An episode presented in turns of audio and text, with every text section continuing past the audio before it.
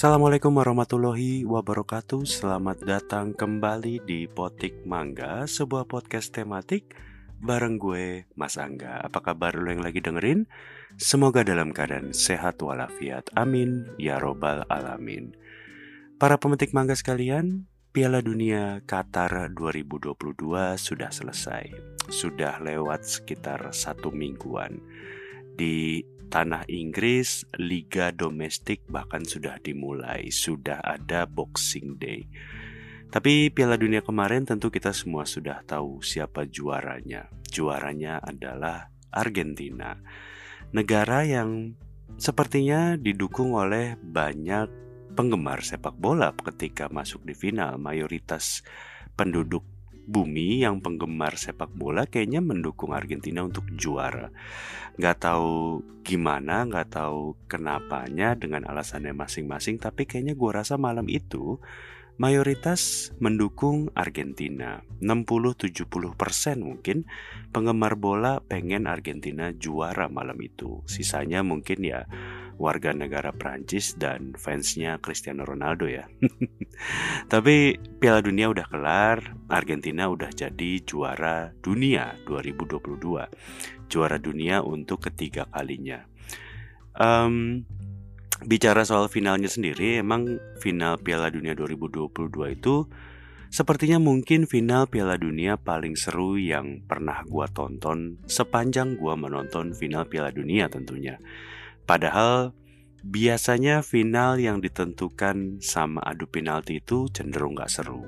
Tahun kemarin ketika Italia menang adu penalti lawan Inggris pun di Euro 2020 itu kayaknya juga bukan sebuah final yang seru-seru banget. Gue inget kalau gue gak salah, final Piala Dunia pertama kali yang ditentukan oleh adu penalti itu adalah final Piala Dunia 1994 di Amerika Serikat. Brazil lawan Italia. Hari di mana mungkin banyak fans Italia yang masih ingat tendangannya Roberto Baggio melayang ke atas mistar yang akhirnya memberikan kemenangan bagi Brazil. Pas gua kecil, 94 itu gua masih SD. Gue inget gua nonton adu penaltinya karena di Amerika, di California kalau gue gak salah mainnya, itu perbedaan waktu antara Jakarta sama California itu sekitar 15 jam. Jadi kalau gue gak salah ingat itu adu penalti itu mulai jam 6 pagi atau setengah 6 pagi, gue lupa sekitar itu. Intinya sebelum gue jalan ke sekolah. Ya buat gue sih pada saat itu ketika gue kecil, gue ngerasa sih seru-seru aja ya nonton adu penalti pas zaman itu. Ternyata pas gue udah agak gede, ketika gue mencoba menonton ulang lagi final Piala Dunia 94 secara utuh, yang babak normal sebelum adu penalti, ternyata asli menurut gue sih kayaknya gak seru banget gitu ya. Mainnya siang, mungkin panas, kecapean, intinya kedua kesebelasan tuh membosankan lah. Skornya kan 0-0 sebelum akhirnya ditentukan lewat adu penalti. Kalau gue gak salah memang itu final Piala Dunia pertama yang finalnya siang-siang, jam 12 siang kalau gue gak salah waktu setempat. Bayangin main bola jam 12 siang ya, gue gak tahu sih suhunya, cuman kayaknya itu musim panas di Amerika. Jadi kayaknya mungkin panas banget ya main bola jam 12 siang.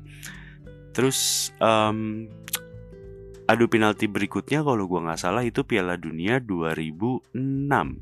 Italia lagi ketemu sama Perancis. Itu juga adu penalti. Tapi yang jadi highlight sih di final Piala Dunia 2006 itu adalah sundulan Zidane ke Materazzi, yang akhirnya berakhir kartu merah untuk Zinedine Zidane. Dan menurut gue juga gak terlalu seru. Tapi Piala Dunia 4 tahun lalu di Rusia itu pun sebenarnya sama seperti Piala Dunia 2022 ini, finalnya maksud gue. Samanya dalam artian sama-sama tercipta 6 gol. Bedanya 4 tahun lalu itu agak gak seru karena Perancis kan menang 4-2. Walaupun 6 gol tapi 4-2. Ada momen dimana Perancis sudah leading 4-1 sebelum akhirnya ada gol jadi 4-2. Dan sebenarnya final Piala Dunia 2022 kemarin itu juga ada kecenderungan ke sana, kecenderungan di mana seperti yang gue bahas mungkin di episode sebelum-sebelumnya, Argentina ini di setiap game sebelum final, mulai dari game pertama lawan Arab sampai semifinal lawan Kroasia, itu selalu sama atau mungkin mirip game plan-nya.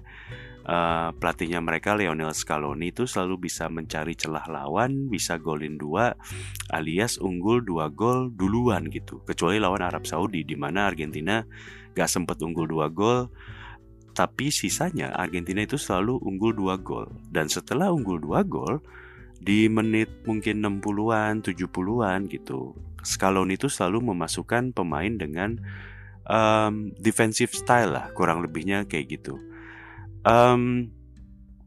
Tinggal gimana lawannya bisa adaptasi buat nggak nyerang balik Argentina yang udah defensive mode on gitu. Karena memang cuman Van Hal Belanda yang cukup gila untuk all out attack dan main bola atas buat ngejar ketinggalan 2 gol sehingga menang lawan back-back Argentina yang agak mini gitu. Alhasil bisa 2 sama. Australia itu bisa golin karena own goal, shot yang di flag gitu.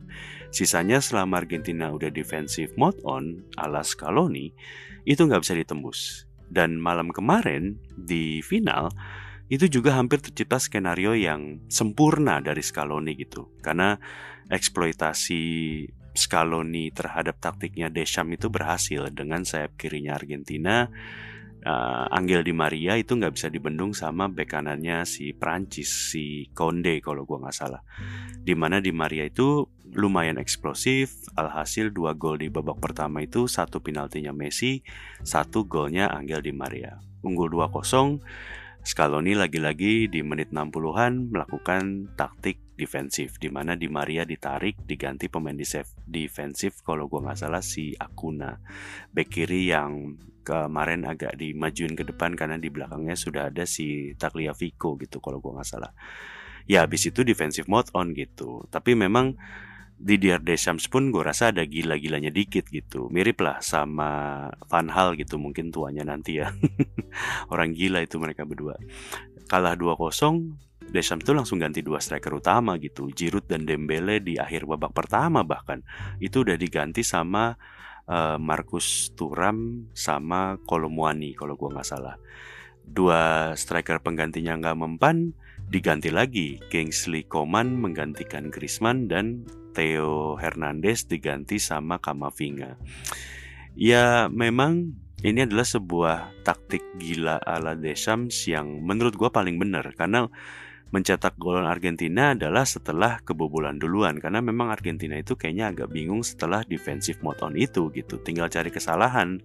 Kayak di game Belanda itu kan konsentrasinya agak buyar ketika dihajar selalu bola atas. Dan kemarin pun konsentrasi back-back Argentina itu agak buyar ketika ada penalti buat Perancis. Dan 90 detik setelah Mbappe menggolkan di titik penalti, kalau gua nggak salah 90 detik, itu gol kedua tercipta lewat sebuah set play yang keren banget sih. Gol kedua Mbappe menurut gua salah satu gol terbaik di Piala Dunia Qatar 2022. Gol ala Isagi dari Blue Lock. Kalau lo yang nggak tahu Blue Lock itu film anime Jepang gitu ya. Silakan ditonton. Sejenis Captain Subasa tapi menurut gua premisnya lebih keren. Tapi Mbappe ini memang apa ya? 2 gol bikin seri 2x45. Semacam Mbappe ini kayak apa ya, semacam aktor yang gak mau patuh sama skenario. Dan bahkan Mbappe di babak extra time dapat 1 gol lagi setelah Messi golin ke gawang Prancis. Jadi golnya 3-2, Mbappe kemudian 3 sama. Mbappe dapat penalti lagi yang bikin Mbappe jadi orang kedua setelah Pele yang menciptakan 3 gol di final Piala Dunia. Ngeri, luar biasa. Orang pertama yang bikin hat-trick di final dan kalah. Intinya sih memang 3 gol tercipta di malam itu untuk masing-masing negara. Total skor 2 sama di 2x45. Dan setelah perpanjangan waktu 2x15 jadi 3 sama. Akhirnya ada adu penalti dan skornya 4-2 adu penalti. Ya balik ke Argentina ya, Argentina itu secara defensive mode memang sebenarnya kalau kebobolan mainnya jadi agak ngaco sih, karena mungkin kebanyakan back jadi bingung siapa harus gimana gitu. Dan France pun nyaris sekali menang kalau Kolomwani nembaknya nggak ditahan sama Emi Martinez di akhir extra time babak kedua. Kalau itu gol skor 4-3 France unggul, gue rasa sisa 1 menit nggak akan bisa bikin Argentina bikin gol penyama gitu, menurut gue kayak gitu sih. Tapi ya memang ya hampir semua headline memang membuat Lionel Messi sebagai pahlawan ya. Ya gue tidak menyangkal bahwa memang kegemilangan Lionel Messi selama turnamen Piala Dunia 2022 ini ya. Tapi menurut gue faktor X dari kemenangan Messi salah satunya menurut gua memang jimatnya adalah kehadiran Emi Martinez. Kalau lo mungkin bukan penggemar Argentina, tidak suka sama Messi gitu, lo gak suka Argentina, gak suka Messi juara dunia, menurut gua lo bisa menyalahkan Neal Maupay atas semua ini. Ironisnya memang Neal Maupay itu orang Perancis. Jadi Neal Maupay yang orang Perancis membuat Messi bisa menjuarai dunia mengalahkan Perancis. Siapa itu Neal Maupay? Lo bisa googling. Neal Maupay itu N-E-A-L-M-A-U-P-A-Y. Neal Maupay. Neal Maupay itu pemain bola juga. Pemain bola asal Perancis. Mainnya kalau gua nggak salah sekarang di Everton. Kalau gua nggak salah Everton apa ya? Kalau nggak salah Everton sih. Tapi dulunya itu mainnya di Brighton. Dan ketika Neal Maupay main di Brighton di bulan apa ya, gue lupa deh, zaman pandemi itu 2020, di mana liga sempat berhenti, kemudian akhirnya liga diteruskan lagi tanpa penonton, zamannya masih pandemi parah, zaman main bola masih nggak pakai penonton gitu. Liga Inggris ada memainkan pertandingan antara Arsenal melawan Brighton. Neal Maupay pemain Brighton itu bikin gol, Brighton menang kalau gua nggak salah 2-1 atau 3-2. Tapi andil Maupay bukan di kemenangan Brighton, tapi andil Maupay itu membuat kiper utama Arsenal pada saat itu, Bernd Leno itu cedera. Bernd Leno itu cedera parah. Kalau gua nggak salah, itu kali terakhir Bernd Leno main di musim itu. Kayaknya dia cedera sepanjang musim sampai akhir musimnya gitu. Ditarik keluar, digantikan oleh kiper kedua Arsenal saat itu yang ada di cadangan. Kiper kedua Arsenal, kiper cadangan Arsenal yang nunggu lama, kalau gue gak salah 6 tahun, 7 tahun, 8 tahun bahkan di Arsenal, buat mendapatkan kesempatan untuk jadi kiper utama. Kiper yang selama 6 atau 8 tahun itu ya dipinjemin sana-sini gitu, sampai akhirnya mendapat kesempatan untuk bermain. Kiper kedua Arsenal pada saat itu adalah Emi Martinez. Emi Martinez memang gak bikin Arsenal menang malam itu. Bahkan Emi Martinez kalau gua gak salah tidak membawa gelar apapun ke Arsenal, karena pada saat itu Arsenal kalah di final Piala FA, kalau gua gak salah kalah sama Chelsea atau City gitu. Akhirnya di musim depannya itu dibeli sama Aston Villa, sampai akhirnya main untuk Aston Villa, jadi kiper utama. Emi Martinez itu dipanggil untuk debut main di timnas Argentina. Tapi memang ya itu salah satu keberuntungan Emi Martinez juga ya. Artinya pada saat itu kalau gua nggak salah kiper Argentina siapa gitu nggak terlalu berprestasi juga. Artinya Emi Martinez dengan popularitas Liga Inggris, debut di timnas, masuk ke skuad Copa America, akhirnya menjadi kiper utama Argentina dan membawa Argentina juara Copa America. Untuk Messi jadi juara untuk pertama kalinya Copa America lewat adu penalti. Dan kemarin juara dunia pun lewat adu penalti. Cocokologi memang. Tapi Messi kan main Piala Dunia bukan sekali dua kali ya. Ini Piala Dunia kelima Messi, sama kayak Ronaldo. Messi selalu ada di timnas dari tahun 2000 berapa? 2006 mungkin? Apa 2010?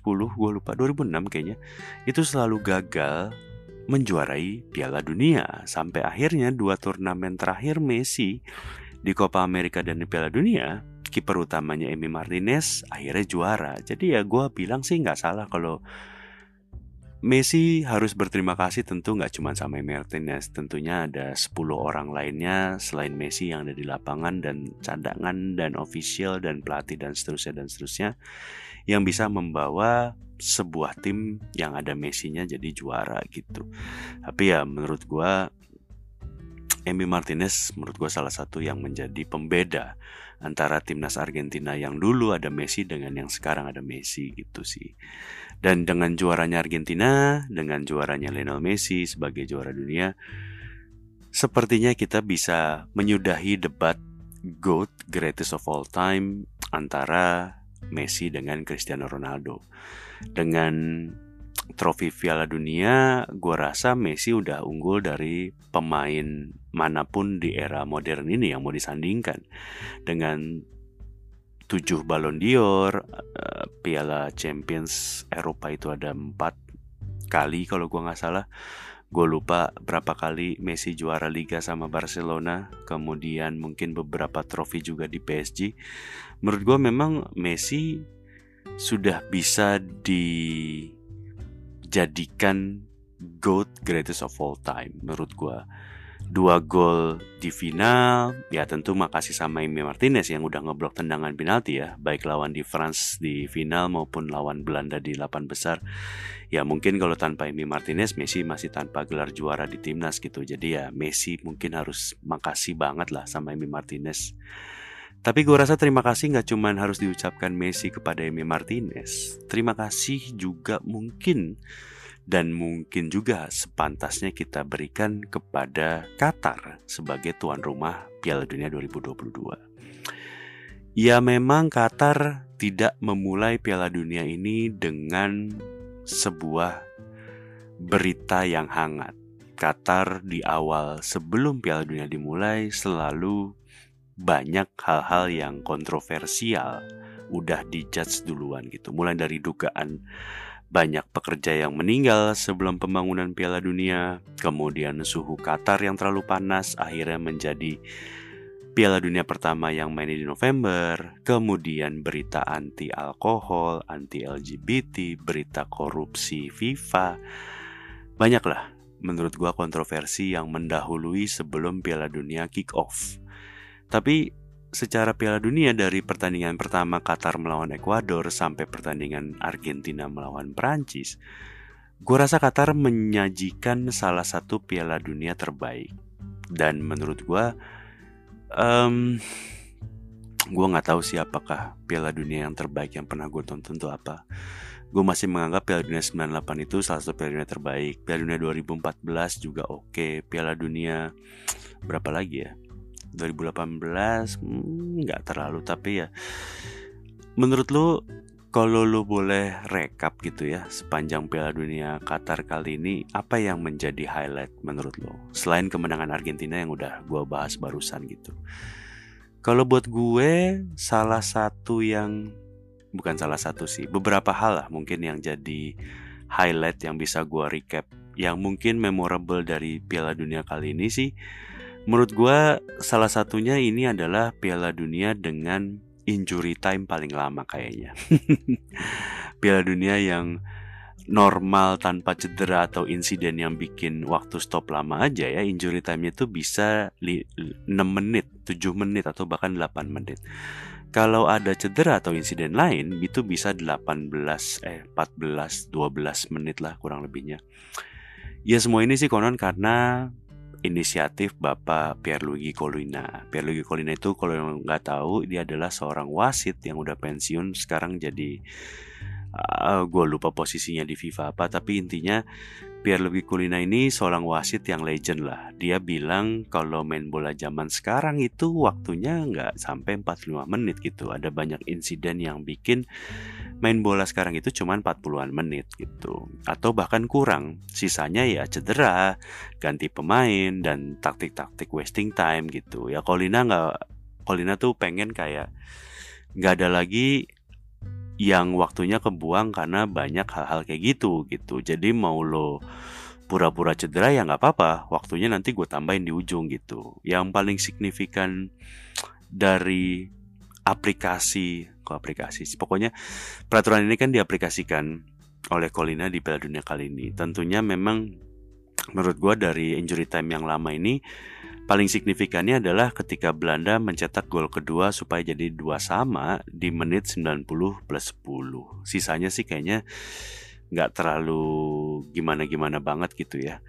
Dan tentunya memang bicara soal injury time, bicara soal Colina, itu bicara soal wasit. Dan memang ketika ada sebuah pertandingan yang paling disorot adalah wasit. Wasit Piala Dunia kali ini, ya menurut gue juga gak beda sama Piala Dunia sebelum-sebelumnya gitu. Wasit juga manusia dan wasit bisa melakukan kesalahan gitu. Ya mungkin karena Piala Dunia adalah ajang olahraga paling banyak ditonton sedunia. Jadi ya mungkin kalau misalnya wasitnya salah ya pasti viral gitu. Karena memang sebenarnya kalau bicara kesalahan wasit di sepak bola itu belakangan dalam menentukan keputusan, kesalahan wasit itu sudah diminimalisir sama teknologi VAR. VAR itu adalah Video Assistant Referee. VAR itu adalah sebuah teknologi yang bisa ngasih lihat sebuah kejadian benar atau salah, atau mungkin kalau wasitnya salah masih bisa diberitahu. Jadi misalnya kayak offside, apakah gol atau pelanggaran, dan seterusnya dan seterusnya. Tapi ya VAR memang belum sempurna, atau mungkin di beberapa hal terlalu sempurna gitu. Kayak di Piala Dunia kali ini banyak offside yang hitungannya sentimeter gitu, bisa kena offside. Lautaro Martinez di game pertama lawan Arab Saudi, gue rasa bisa hat-trick tuh kalau nggak kena VAR gitu. Atau yang paling viral adalah kalau kita bicara sentimeter, adalah bagaimana gol Jepang yang hanya 1,8 cm dari out dan masih disahkan oleh VAR gitu. Ya mungkin aja VAR mungkin teknologi yang masih perlu diperkembangkan gitu ya. Masih butuh adjustment gitu untuk bisa membuat pertandingan fair gitu ya. Tidak ada salah keputusan tapi masih ngalir dan enak ditonton gitu. Tapi memang dengan VAR yang menurut gua segitu ketatnya gitu ya, offside itu bedanya milimeter, Piala Dunia Qatar itu salah satu Piala Dunia dengan total gol paling banyak sepanjang masa. Dengan tambahan 6 gol di final, itu kalau gua gak salah jadi 172 pas 173 gitu, dari 64 pertandingan. Rata-ratanya 2,7 gol lah per pertandingan, 2,78, 2,28 gitulah kurang lebihnya. Padahal kalau lo ingat di babak grup itu ada sekitar berapa? 5, 6, 7 mungkin pertandingan yang hasilnya 0-0 gitu di Piala Dunia kemarin. Yang di babak knockout, babak gugur itu kayak Spanyol Maroko itu 0-0. Kemudian Kroasia itu 2 kali 0-0 kalau gue gak salah di grup. Yang gak kosong tuh kalau menurut gue sih penonton yang datang ke stadion ya. Konon rata-rata per pertandingan itu terisi sekitar 96-97%.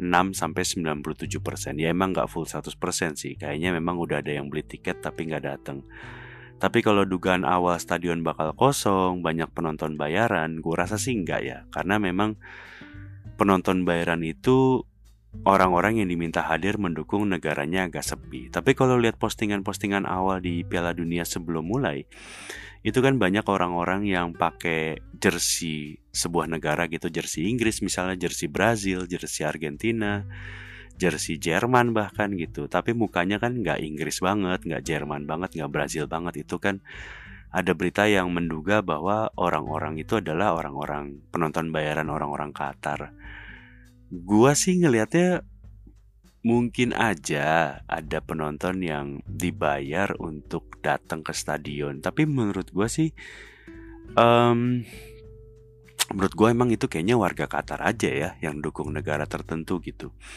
Mungkin memang buat orang-orang di Eropa, di Amerika Selatan gitu ya, mungkin agak absurd sebuah konsep di mana ada seorang warga negara mendukung tim sepak bola negara lain gitu. Buat orang Eropa atau buat orang Amerika Latin tuh mungkin agak absurd. Tapi gue rasa di Asia atau bahkan di Afrika gitu ya, itu sebuah hal yang mungkin bisa diwajarkan gitu. Ya contohnya di Indonesia gitu, kita sering banget lihat orang yang sebegitu mendukungnya sama negara lain gitu. Dukung Inggris banget, dukung Argentina banget, dukung Belanda banget gitu. Di beberapa daerah bahkan ada yang sampai berantem gara-gara Piala Dunia gitu. Bahkan kayaknya beberapa fans sebuah negara ada komunitasnya gitu. Kalau gue gak salah kemarin sempat ada nobar di Senayan itu yang bikin adalah Oranye Indonesia, yaitu sebuah komunitas pendukung Timnas Belanda gitu. Artinya memang kalau katakanlah Piala Dunianya diselenggarakan di Indonesia gitu, gue rasa sih tanpa harus ada turis atau pendukung sebuah negara yang datang ke Indonesia, gue rasa sih isinya penuh-penuh aja ya, terutama di negara-negara yang banyak pendukungnya kayak gitu. Jadi gak heran kalau ada orang Indonesia datang ke stadion memakai jersey sebuah negara lain dan menonton negara lain gitu. Menurut gue yang orang asli dari negaranya bisa jadi cuman dikit gitu jatahnya. Ya menurut gue sih kayak gitu. Jadi gue sih gak bilang itu penonton bayaran, gue merasa itu hanya fans dari sebuah negara aja gitu. Yang jelas sih kalau bicara Piala Dunia, Piala Dunianya udah kelar. Kemarin Prancis lawan Argentina adalah pertandingan terakhir, pertandingan ke-64 dari Piala Dunia Qatar 2022. Setidaknya kalau gak ada aneh-aneh, Piala Dunia berikutnya nggak lama-lama lagi ya, 3,5 tahun doang gitu. Biasanya kan nunggu Piala Dunia 4 tahun, ini cuma 3,5 tahun, diskon setengah tahun gitu. Tapi yang memang jadi kekhawatiran gue adalah Piala Dunia sekarang ini, Piala Dunia nanti 2026 itu adanya di 3 negara yang tetanggaan, Amerika Serikat, Meksiko, dan Kanada. Negara-negara yang, gimana ya? Negara-negara yang beda waktunya sama Jakarta itu ya 12 jam gitu minimal. Artinya kalau besok final Piala Dunia 2026 itu mainnya hari Minggu malam waktu setempat jam 10 malam gitu, waktu di Indonesianya itu jam 10 pagi hari Senin gitu. Bisa jadi Piala Dunia 2026 adalah hari cuti nasional semua orang gitu. Karena kan kemarin mungkin yang salah satu kenapa jadi final terbaik selain skornya, menurut gue secara jadwal di Indonesia, di Jakarta terutama waktu Indonesia bagian barat, itu di jam 10 malam. Artinya sebuah waktu, sebuah jam, sebuah tayangan yang prime time gitu, jam 10 malam. Artinya kalau kemarin sampai penalti pun gak nyampe jam 1 malam. Artinya Indonesia begadangnya pun masih santai. Bayangin kalau misalnya kejadiannya sama di 2026 itu sama kayak 94 gitu, di California yang bedanya 15 jam dan mainnya nanti malam, jam 9 malam katakanlah, 9 + 15 itu jam 12 siang waktu Indonesia Barat ya. Mungkin bisa sambil makan siang kita nontonnya di hari Senin. Ya, yang pasti sekali lagi mungkin terima kasih untuk Qatar yang sudah memberikan sebuah Piala Dunia yang menurut gua cukup menghibur, sangat menghibur. Finalnya begitu indah. Banyak sekali pertandingan-pertandingan yang menurut gue akan jadi sebuah pembahasan sampai nanti, bagaimana Maroko menjadi negara Afrika pertama yang masuk ke semifinal, bagaimana Jepang bisa mengalahkan 2 juara dunia, Jerman dan Spanyol, bagaimana Korea bisa mengalahkan Portugal sehingga bisa lolos ke babak 16 besar, atau bagaimana Kroasia yang bisa masuk ke babak semifinal setelah tahun sebelumnya di final, atau Mbappe yang hat-trick di final, atau Messi yang akhirnya menjadi juara dunia. Terima kasih untuk Qatar, tapi mungkin tidak terima kasih untuk Salt Bae. Salt Bae itu gimana sih ceritanya? Bisa nongol-nongol di lapangan, peluk-peluk. Gue gak tahu ya apa perasaan pemain Argentina pada saat itu, mungkin ya karena euforia biarin aja. Cuman kalau lihat beberapa foto dan videonya, gue rasa ada beberapa pemain Argentina juga yang tidak nyaman kehadiran Salt Bae ya. Kalau Kun Aguero sih gue masih gak apa-apa, karena dia walaupun dia tidak tercatat sebagai official resmi, tapi kan dia orang Argentina ya, mantan pemain dan legend juga gitu. Kalau Salt Bae udah orang orang Turki ya, atau orang apa dia, intinya dia bukan orang Argentina, tidak menjadi official dari timnas Argentina, dan menurut gue tidak berhak untuk bahkan masuk ke lapangan apalagi menyentuh Piala Dunia. Ya wih. Itu aja dari gua. Terima kasih sudah mendengarkan Potik Mangga kali ini. Sampai jumpa di episode lain. Assalamualaikum warahmatullahi wabarakatuh.